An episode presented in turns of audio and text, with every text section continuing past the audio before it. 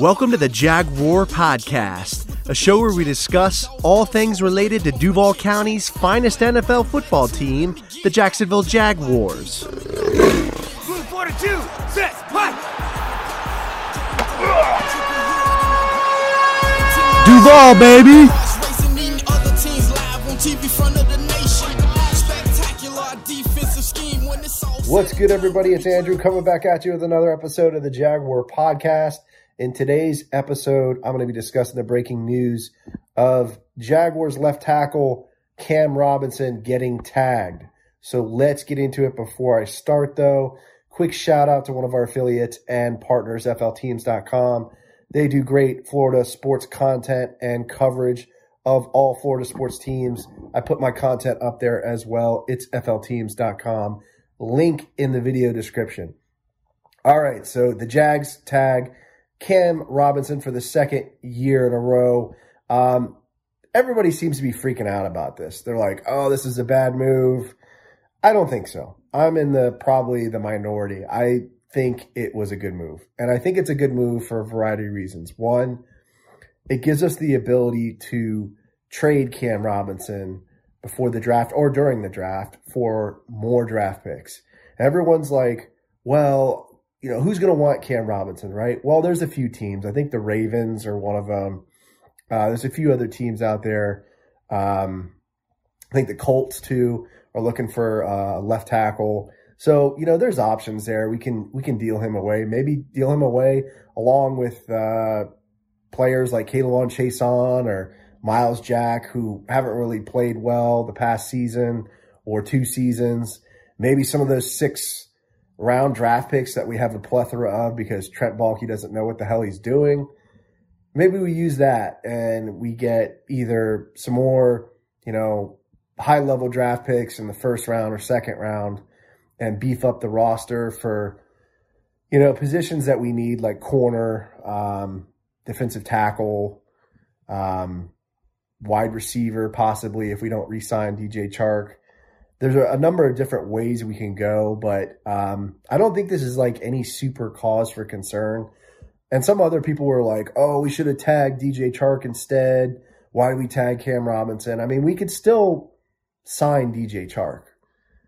I mean, we have what 56 plus million dollars in cap that we can use. Um, I definitely think it's still possible we resign DJ Chark. So I don't think that's an issue per se. It's whether the front office decides to be smart with it.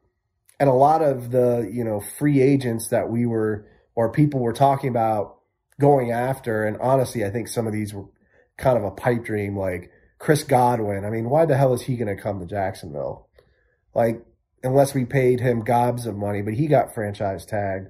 Gallup got franchise tagged. Calvin Ridley, who is being talked about a lot, he got suspended because he was gambling. So I think it's still possible. I mean, um, I wouldn't hold your breath on DJ Chark, but I think we can still re-sign him. I hope we do because I definitely want guys that we've drafted, you know, seasoned veterans that could help the locker room. I think DJ Chark's a good player. He just got hurt last year and everyone's dogging him. I swear, man, we have like some of the our players that are good. Like I just see so many Jaguars fans reverse on our players, like our guys. Like I even, I'm not even starting to see people reverse, you know, and, and turn on James Robinson you know, and like I see some people saying that Travis Etienne is going to be the number one running back. I mean, and this guy has not even played a snap yet. So, I mean, it's just funny and crazy how fast Jaguars players will, or excuse me, fans will turn on some of the players.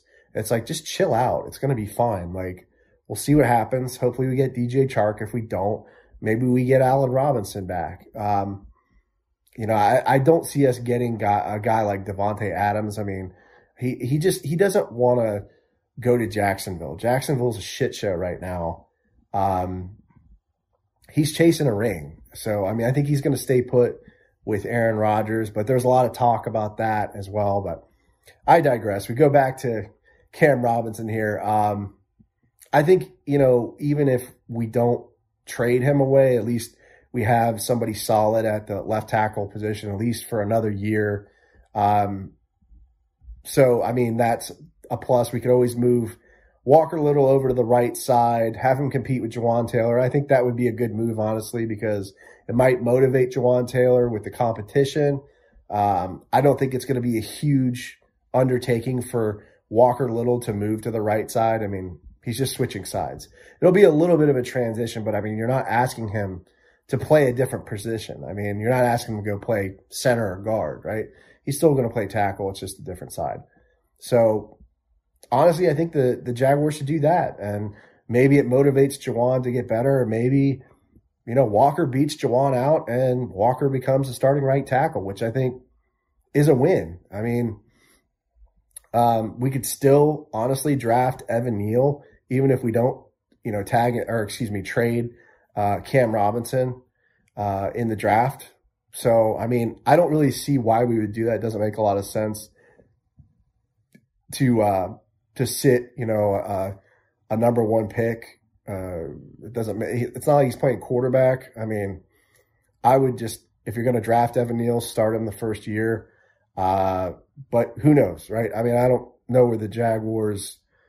I don't know where their head at, is at right now. I don't know what the coaching staff is thinking about, but you know, to me, it wouldn't make a lot of sense to draft Evan Neal and then just to to sit him for a year. But maybe they're going to do that. Who knows? And you still have the option, and maybe he comes back uh, his second year and is a stud and plays like a, a you know premier left tackle. But you know Cam Robinson, I, have dogged him uh, in some live streams and some of my videos, but you know when you look at his PFF, I think it's like sixty eight point four. Um, so it's not that great, but I mean when you look at the stats, he's only given up one sack. He only gave up one sack last year. Um, he had five penalties, which is like a way better improvement from last season where he had a, um, excuse me, the season before that in 2020 where he had a bunch of penalties, um, and just wasn't good. So I don't know. I think it's, uh, I think it's a good move. I think the Jaguars will have some possibilities going into the draft. And at least they have a veteran left tackle that's ready to go. Uh, and they have Walker Little that can move over to the right side if Jawaan's not playing up to par. But let me know how you feel about this. Uh, leave me a comment in the YouTube video or podcast episode. Subscribe to the channel as always, guys. Appreciate you uh, hanging with me. I know I haven't been doing a lot of content lately. I had to have like a, a dental surgery, so I've been kind of out of commission for the past uh, few weeks. Haven't been able to talk, but glad to be back into it uh, and talking some Jags with you guys. But um, you know, let me know how you think. Give the video a like, subscribe to the channel again. Stay safe, stay sane, stay healthy. Go Jags, and I'll see you next time.